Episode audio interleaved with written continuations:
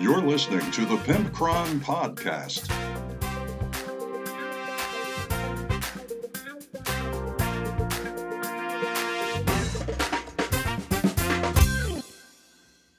Welcome, one and all, to episode 178 of the Pimpcron Warhammer podcast, and I am Pimpcron.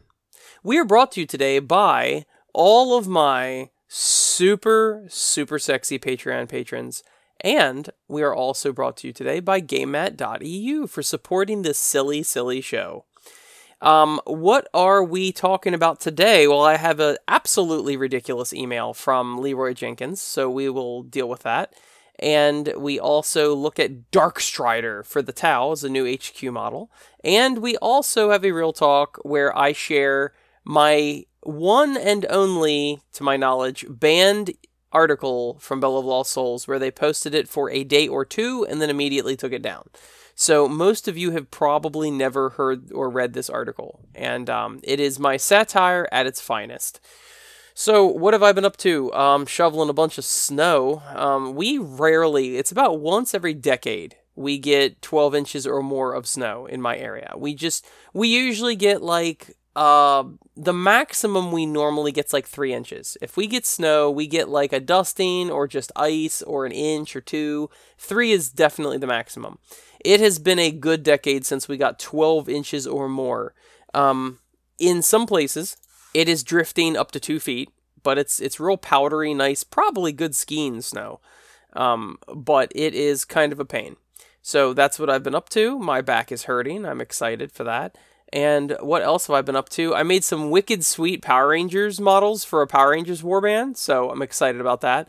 Um, I didn't even think when I was modeling them to give them weapons. I don't know why. I just didn't. So now uh, my next project is to try to give them appropriate weapons. Of course, this is going to involve sculpting or carving. I was thinking I might be able to make some of these out of sprue, just car- like whittle down the sprue. I think I can do that. I'm not sure my skills are up for that, but I'm going to try it, I think. And uh, what else? We're getting ready to start. You know, this is almost February, and we're getting ready to start the store campaign. We're doing a Brutality League, and that includes uh, 12 games over the course of no, 11 games over the course of 2022. Very excited about it. And I am still doing uh, short stories for the Brutality book. And I added up the page count. Right now, I'm at about 100 pages, and it's about, I think, 16 short stories. So, I uh, I'm probably aiming for about 150 pages. I looked through a bunch of my short story anthologies, and most of them run around 150 pages. Um, personally, I like a short story I can sit down and read in 15, 20 minutes, maybe a half hour. I don't like when short stories, I always skip the short stories in uh, compilations that are like, yeah, this is 30 pages. I'm like, what? Why? Like, you, there's almost no story that's a short story that can't be told in 10 pages or maybe 15 and um, most of mine hover around 10 pages because I like to get to the point. I don't like a bunch of nonsense in my stories. And uh, so that's why I've got 16 and 100. Um, so what they actually end up being not five pages, I guess eight pages they all end up being. Um, they're they're pretty quick, um, and of course, a, that age eight page is completely an average or an estimate. Um, by the time I actually format it in the book, each right now they're all individual stories, so they're all set in the brutal realm, and they're all different aspects and different times and places the brutal realm. And I think it helps really flesh out the backstory and the lore of this setting, uh, a setting that I'm absolutely in love with. I find no end to the number of um, stories that can be told there. So I've had a lot of people that play Brutality ask me, "Hey, when are we going to get more fluff?" Because they've read through all the free stuff, they've read through all of the uh, rule book, they've read through the uh, Gauntlet, and uh, this narrative game actually doesn't really have any any real fluff to it. Uh, this new narrative module I just released, but um, anyway, people are kind of hungry for that. So I'm very excited to release an actual short story anthology, and um, that's what I've been up to.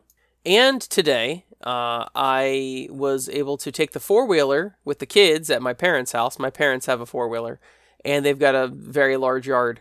So we took the kids and we sledded in the snow for three hours today.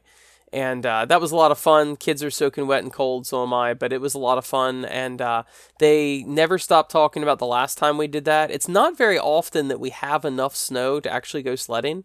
So, and usually what happens is it melts like by the next day or by that same day. So, usually we don't get a chance to go sledding, but we did like four years ago, something like that. And uh, we just did it again today. So, very fun. I'm very sore anyway, that is about it. Um, yeah. All right, let's get on with the show. Let's open the Tesseract mailbox.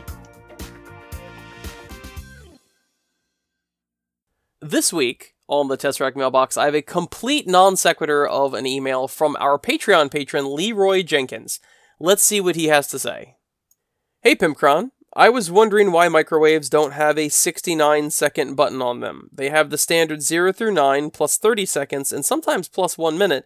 I feel that the 69 second button would save the world more time than any of those other buttons. Reheating pizza? 69 seconds. Melting butter? 69 seconds. Your Hellblaster squad has failed you for the last time? 69 seconds. Leroy Jenkins. So, being that he's a Patreon patron, I am legally obligated to answer his his email. So, um, what starts out as what sounds like a very juvenile, extremely misguided email from our buddy Leroy Jenkins is actually kind of on point. Because how often do you put something in the microwave for like one minute and then you're like, oh crap, that that refrigerated pizza is still not warm after a minute, or it's not fully warm, and then you have to put it on for like another 15 seconds, and then it's too hot. It almost seems as if that extra nine seconds would be enough, and plus you can giggle about it. I mean, I feel like they should add a 420 button as well, four minutes and 20 seconds, just for I don't know, heat and bong water. I, I don't I don't know. um, so Leroy, if you're listening to this, which I know you are, um, please listen to your doctor and get back on your meds. This is this is definitely a sign. I know that you feel like you don't need the meds once you're on them. I know you feel like everything's fine, but you have to understand that the reason why you feel good is because of the meds. It's not that you're all better now. Okay? And we both know that the doctor said you may never be all, all better.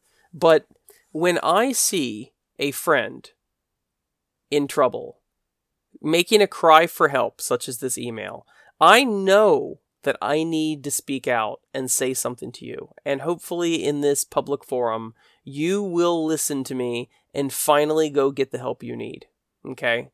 And sooner or later, the authorities are going to connect you to all of those neighborhood cat murders. They're going to do it, Leroy.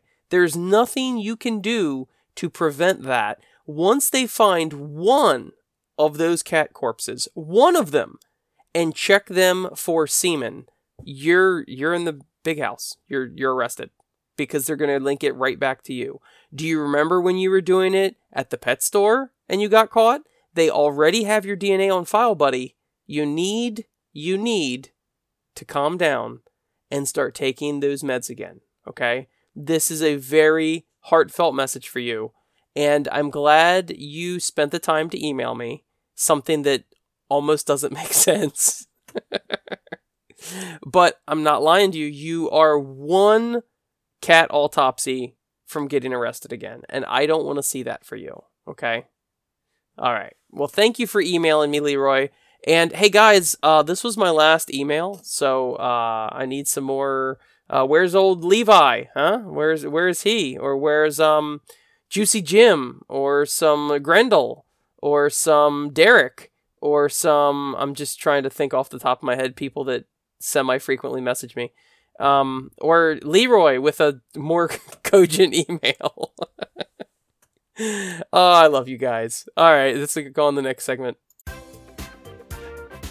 Want that or want that not? On this edition of Want That or Want That Not, we are covering Darkstrider, which is a new miniature for Tau. And he is a character, and he looks just like any old Tau pretty much. He's got a sweet ponytail, though. Sweet ponytail. And he's got a gun like you expect him, but the interesting thing about him is that he well, let's just read his stuff first. Lead your Tau Empire forces with this masterful scout commander. Use this HQ choice to single out key enemy targets for destruction. And retreat and fire with his powerful pulse weapon, Shade. So he's got a named pulse weapon named after one of my Patreon patrons. That is fantastic. Thank you, GW, for the shout out. Shade, there you go. There's your shout out. Um, so what's interesting to me is this model really does tell a story. Okay, he's leaning up against the wall, which I originally thought was a cape, and he's got this little teeny drone flying above his head, and he's like releasing another little drone from his palm. It is a heartwarming moment. It is adorable. And I think it tells us a lot about the backstory of the Tau and their inner workings. The reason why I say this is everybody knows that Tau has drones, right? But you never see where the drones come from. You never see the mother drone. You never see the drone bays of where they grow the the infant drones. You never see like they never discuss the mating habits of drones or anything like that. So you can assume that being that they are a military and they use drones so much that there is probably some sort of drone farm where they produce these drones and and breed them and all of that. And that's where you've got the different species of drones, the shield drones, the um, the gun drones, whatever. So this guy clearly is one of the handlers for the drones, and I find this to be touching, actually, kind of like a boy and his dog there is a little drone floating above him, and it's just, you can tell it's not a fully developed drone. It's like a baby drone. It's got two little things sticking off it and a big red eye. It is pretty cute. And he's releasing this other one. You can tell by the proximity of how close these drones are to the model how much they trust him. He is probably one of the people that breeds the drones. So I think it's really cute that basically he's this one that is coming off his palm here that he's releasing, it probably came over to him scared. It probably saw the gunfire, whatever. And, and I assume they have to acclimate the baby drones to combat because, you know, infant anything is going to be scared of all the loud noises and the gunfire and all that. So what he does is he brings them out to the battlefield and he shows them what it's like and gets them just a little acquainted with it. And I think that's really cool. I think this is a whole new side of Tau that we've never seen. And it looks a lot to me like it got scared. It ran up to him. He probably cuddled it for a minute, stroked its antenna, whatever, calmed it down. And now he's gently releasing it back onto the battlefield. Um, I don't know the rules for this Darkstrider character, but he probably does something similar to what these Canoptek spiders used to do for scarabs. He probably you know, produces D3 drones each turn or something like that as he's releasing them from captivity onto the battlefield. I think it's adorable. I don't know if these drones are toughness 2 or toughness 1 or what they are, but they're they are certainly adolescent drones and they're just learning the ropes. And the closeness, the obvious connection they have to him is just it's heartwarming to be honest with you. This is a warmer, friendlier side of Tau than we have ever seen. And just the last thing I want to mention is I don't know anything about this model, so none of what I just said is true. it's $35. It's a Tau HQ. I do like the baby drones. I think they're really cool. I don't know what he's doing with them, but they're they're pretty cool. He's got some neat headgear. He's got some antennas coming off him. He's got antenna on his back. He does have a wicked sweet ponytail and he's got a cool looking gun. So really, I mean, as far as models go, looks like he's on a 32 mil, I think. And uh, as far as models go, he's a pretty cool looking model. 35 bucks is pretty standard, so uh, I think this is just as good looking as anything else. I think it does have some character, even if it's not all the stupid stuff I just said about growing the drones and the baby drones being scared. He is releasing a drone off of his palm. That's actually pretty cool. Um, like I said, I don't know the rules to it, but this entertained me. Otherwise, it's a very standard model. It's got a little bit of flair to it. Um, maybe he does good stuff on the battlefield. I don't care. and this is why you tune into this podcast for our deep uh, analysis of these models and how you can use them in your armies. So go plop him down and start breeding some drones. Now it's time for Real Talk with Pimp Hey everybody, it's Real Talk with the Pimpcron, and I recently saw an article from Feminist 40K discussing how, you know, women need a place in the hobby and we should not ban women from playing in it, and women are humans too, and I mean, a bunch of like obvious stuff. Like any re- rational, reasonable player is going to be like, yeah, women can play in the hobby. There's nothing stopping them, you know. Um, now I know women are they can be slightly different in the way they they like things. I've discussed before they seem to like more cooperative games or more creative expressions such as painting and things like that. Women don't tend to like the competitive scene. Now, that's a generalization, obviously, but that, that tends to be the case. Men tend to like competition and things like that. You can look at that from our roles in society for eons. Like the men are the competitive nature, they go to war, they do this the contests of skill, blah blah blah, and the women stayed at home and they you know cooked and they they harvested food and they made the clothes and they did a bunch of cooperative stuff together. And the men were much more adversarial. So when i see groups like this that are making a lot of noise about how women are mistreated i on one hand have no doubt that there are some dudes out there that think women are somehow incapable even though they're human beings somehow incapable of being in wargaming. Oh my god. Or they get super nervous and awkward around women, and that makes women feel uncomfortable. So they're like, oh, uh, oh, uh, oh, uh, stumbling over themselves whenever a woman walks in, regardless of whether or not she would be deemed attractive by normal people or whatever. Just, oh, oh, oh, oh, you know, X chromosome. That's basically how a lot of people. So, of course, you do have a lot of troglodytes in the gaming community, a lot of people that have had very limited access to the opposite sex or whatever. And um, so I do see that is the truth to some degree. But in my personal experience, we've had women at Shorehammer. I've had women play Warhammer occasionally in our club. We don't have any regulars. Just a couple years ago, we had some, and um, or we had one. But, and I've played against women before in Warhammer, and every time I have witnessed interactions, now this is just purely from my experience, and obviously I am not a woman, but uh, in my experiences, everyone treated them just normal, like anybody else. I'm sure there is that 1% or 5% of the neckbeards that are super awkward or they want to mansplain stuff. I, I get that. I totally get it. But I think it is grossly overblown just how terrible all of us are in the wargaming community because uh, and I am not I'm not lying this is not made up in any way. I don't know a single wargamer that would laugh at a woman and I know a lot of wargamers through Shorehammer and all of that. Wargamers in Pennsylvania and New York and and North Carolina and Missouri for crying out loud Utah. I mean I, I know a lot of wargamers and there's not a single wargamer that I know of that would see a woman playing Warhammer go, oh, oh, "What?" We had a woman play uh, Warhammer this year at Shorehammer, and n- to my knowledge, I mean, I I played one of the narrative games with her, and there was no nothing said. Nobody treated her any sort sort of way. So, unless I beat that topic into the ground, um, I'm just saying that I know it does happen, but I think there's a lot of groups out there that really like to play the victim, and it doesn't matter who you are. It doesn't matter what side of the aisle you are. There's a lot of people that just like to go, oh, woe is me, I'm so mistreated, and they blow things out of proportion. That's my personal opinion. Um, I'm certain it does happen, but I don't think nearly to the degree that they claim.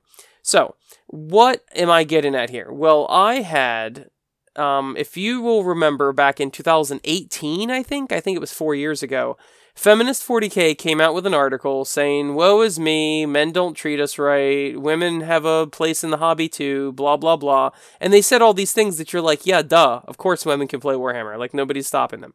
So, a lot of you guys have maybe never seen my articles and don't know of my seven year career doing satire. I love satire, I've always really enjoyed it. I enjoy it most when people don't get that it's satire and take it for real. That's very enjoyable. But I decided way back then, I thought, you know what? I am going to write a satirical article about this, and of course, crank it to the nth degree, like I always do. And, well, this is the article. The name of this article was We Need Child Space Marines. Pimpcron breaks down barriers and promotes equality. Hello, all! My favorite person in the world, Pimpcron, is back this week with an important issue. We've heard a lot of hubbub lately about the lack of representation of minorities and women in 40K, and I couldn't agree more. I read that article from Feminist 40K last week, and they may be right, but I think it goes deeper than that. We can't rest until all people from every walk of life has equal representation on the tabletop. A huge demographic is missing from the gaming community. Look around your local gaming club, but look past the crowd of women looking into the window, longing to play but aren't allowed. Do you see any children?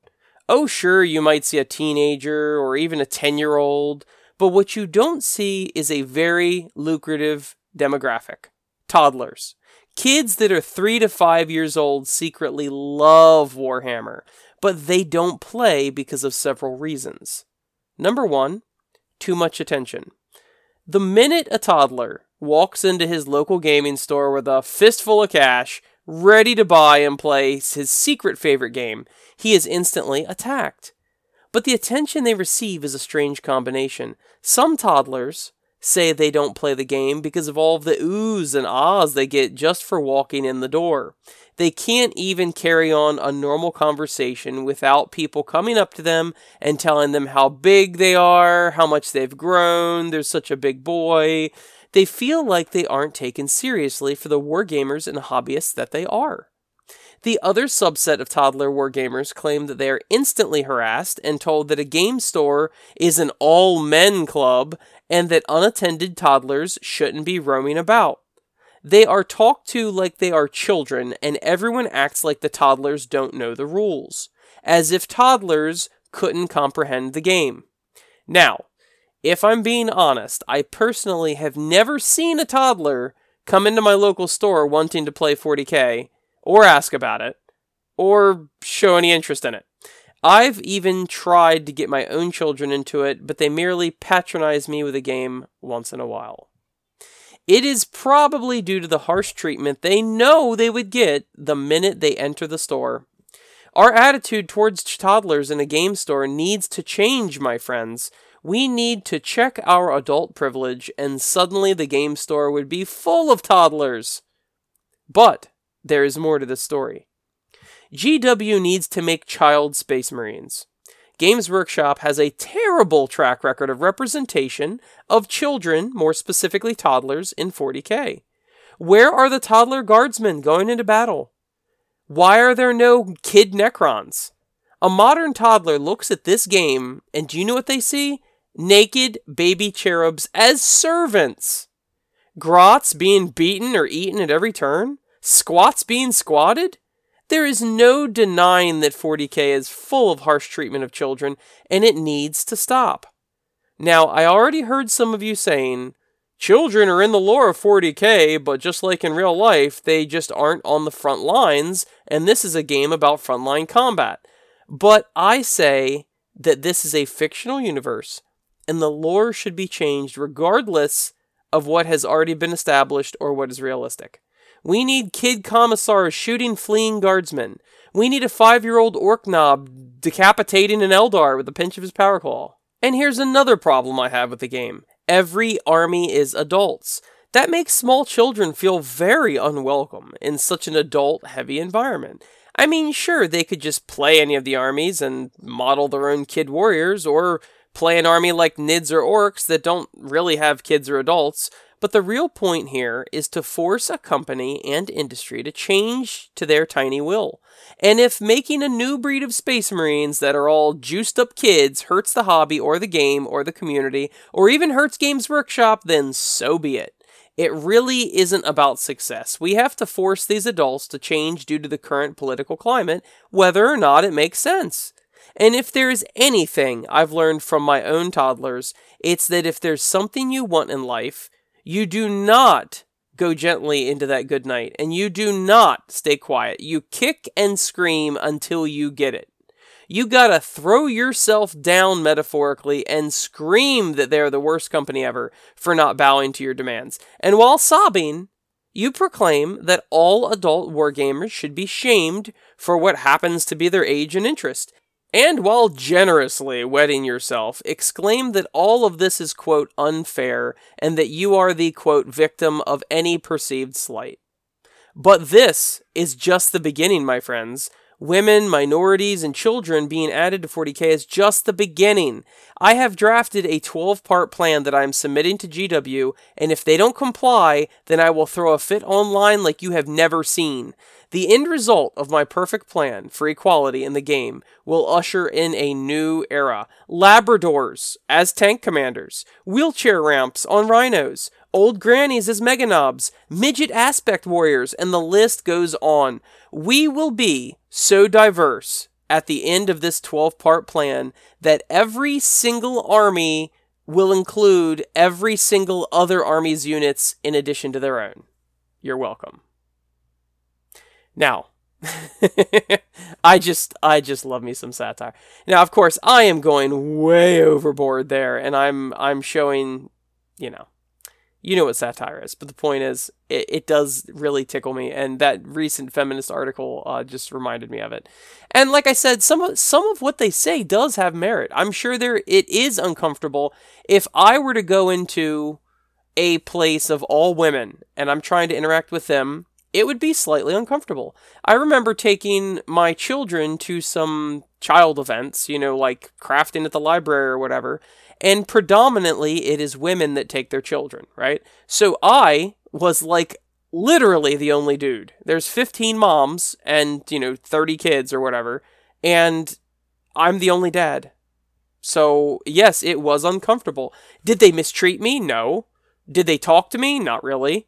But did I whine about it online? No. it's just it just is what it is. Now, if I wanted to really care about that and I really wanted to change things, right? Because it was as awkward for me as it was for them. And this gives credence to the awkwardness women may feel going into a game store that's predominantly men. I get that. It is uncomfortable. You know, if you are the oddball out, no matter what happens, let's say you walk into a room of everybody in wheelchairs and you're the only person that can walk, that would feel awkward.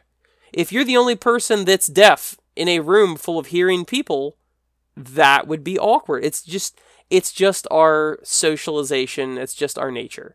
So I don't doubt for a second that some guys mistreat women or treat them weirdly or they're just super awkward.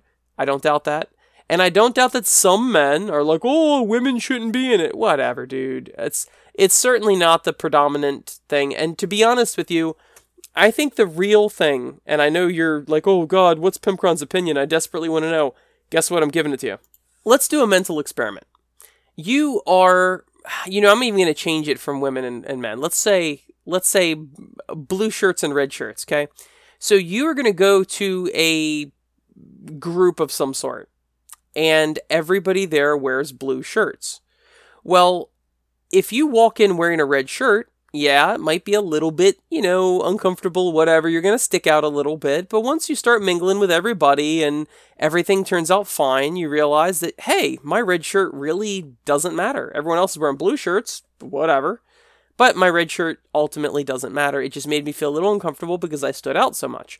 Now, let's say that the day before you go to this meeting, you read article after article and podcast after podcast about how much blue shirts, all blue shirts, hate red shirts. Don't you dare go into that club with a red shirt on. Don't you dare, because they will punch you right in whatever reproductive organs you own. Now, are you going to be like, oh, sheesh, maybe I just shouldn't go at all because I'm going to wear my red shirt and they're going to mistreat me? Or you're going to still go, but you're going to definitely be on guard. And then you've got a chip on your shoulder, and every tiny perceived slip of the tongue or, or perceived slight is going to be, you know, a problem. You know, if somebody just walks in and goes, hey, blue shirts, you're going to go, oh, okay, blue shirts, huh? All right, well, I'm a red shirt, so I guess that doesn't mean me. You're going to all of a sudden think everything's a big deal and it's all about you. To be honest with you, I understand that groups want to make their voice heard when they want things to change. But to be honest with you, I feel like that is not only seeking pity, but I also feel like it could be potentially detrimental. now, if you use my blue shirt, red shirt analogy and apply it to men and women, if you're a woman and go into a, in a game store and you've got no preconceived notions, eh, it might be a little awkward, but once you get talking to everybody, everybody's fine.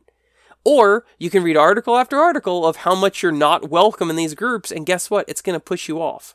So I guess at the end of the day, if you want change to happen, you have to be the change that you want to see, correct? So what happens is, uh, look at the segregation and the integration of the the black and white community in the 60s and, and the late 50s, right? Um, what happens is people have a lot of um, preconceived notions or mis misinformation or they're not well informed or and that's where you lead more to stereotypes when you're not familiar with other groups right? And a lot of geeks are not familiar with women. And i mean that's a broad generalization. Good god almost everyone i know is married for crying out loud. So that is i say a lot of geeks and that's not even accurate. A very small minority of nerds have very little interaction with women. So, do you give them more interaction and more familiarity so they don't act like such a, a weeb around women by just writing articles and crying about it, how you're the victim? Or do you give them exposure to women? If you are a woman, a feminist 40k player, and you want to be the change that you want to see, then what I would do is I would go to every convention I, I could. I would go to every tournament I could, and I would be a good ambassador for women in the hobby. And every heart and mind that you change by being courteous and polite and a good strategist or maybe a good painter or just by golly, just friendly. As if you're just friendly, everybody would be totally fine and then you would slowly erode at the very small mountain of neckbeards that are unfamiliar with women. And when they realize, oh, damn, she can paint, or oh, man, she's pretty good at strategy, or wow, she kicked my ass the, on the tabletop, then guess what? You are changing the community. No amount of crying and whining on podcasts and articles or YouTube is going to change the community. You need to do it. You need to be super active. But, like I said, a lot of groups, both left and right and up and down, love to be the victim and they would rather just cry about that. So, sorry if this was a little political. Uh, I really didn't mean it to be. This is just common sense to me. I mean, uh, of course, women are included in the hobby. That's that's just so. I am actually baffled that anybody would ever even have that perception. It's just stupid. So, anyway, Thank you for listening to my show. Thank you for listening to me rant. And you got a sneak peek at an article that extremely few people ever got to see because Bell of Lost Souls ripped it off about a day or so after they posted it. And thank you, as always, to those well endowed, I mean, super ripped Patreon patrons of mine, and to GameMat.eu for supporting the show.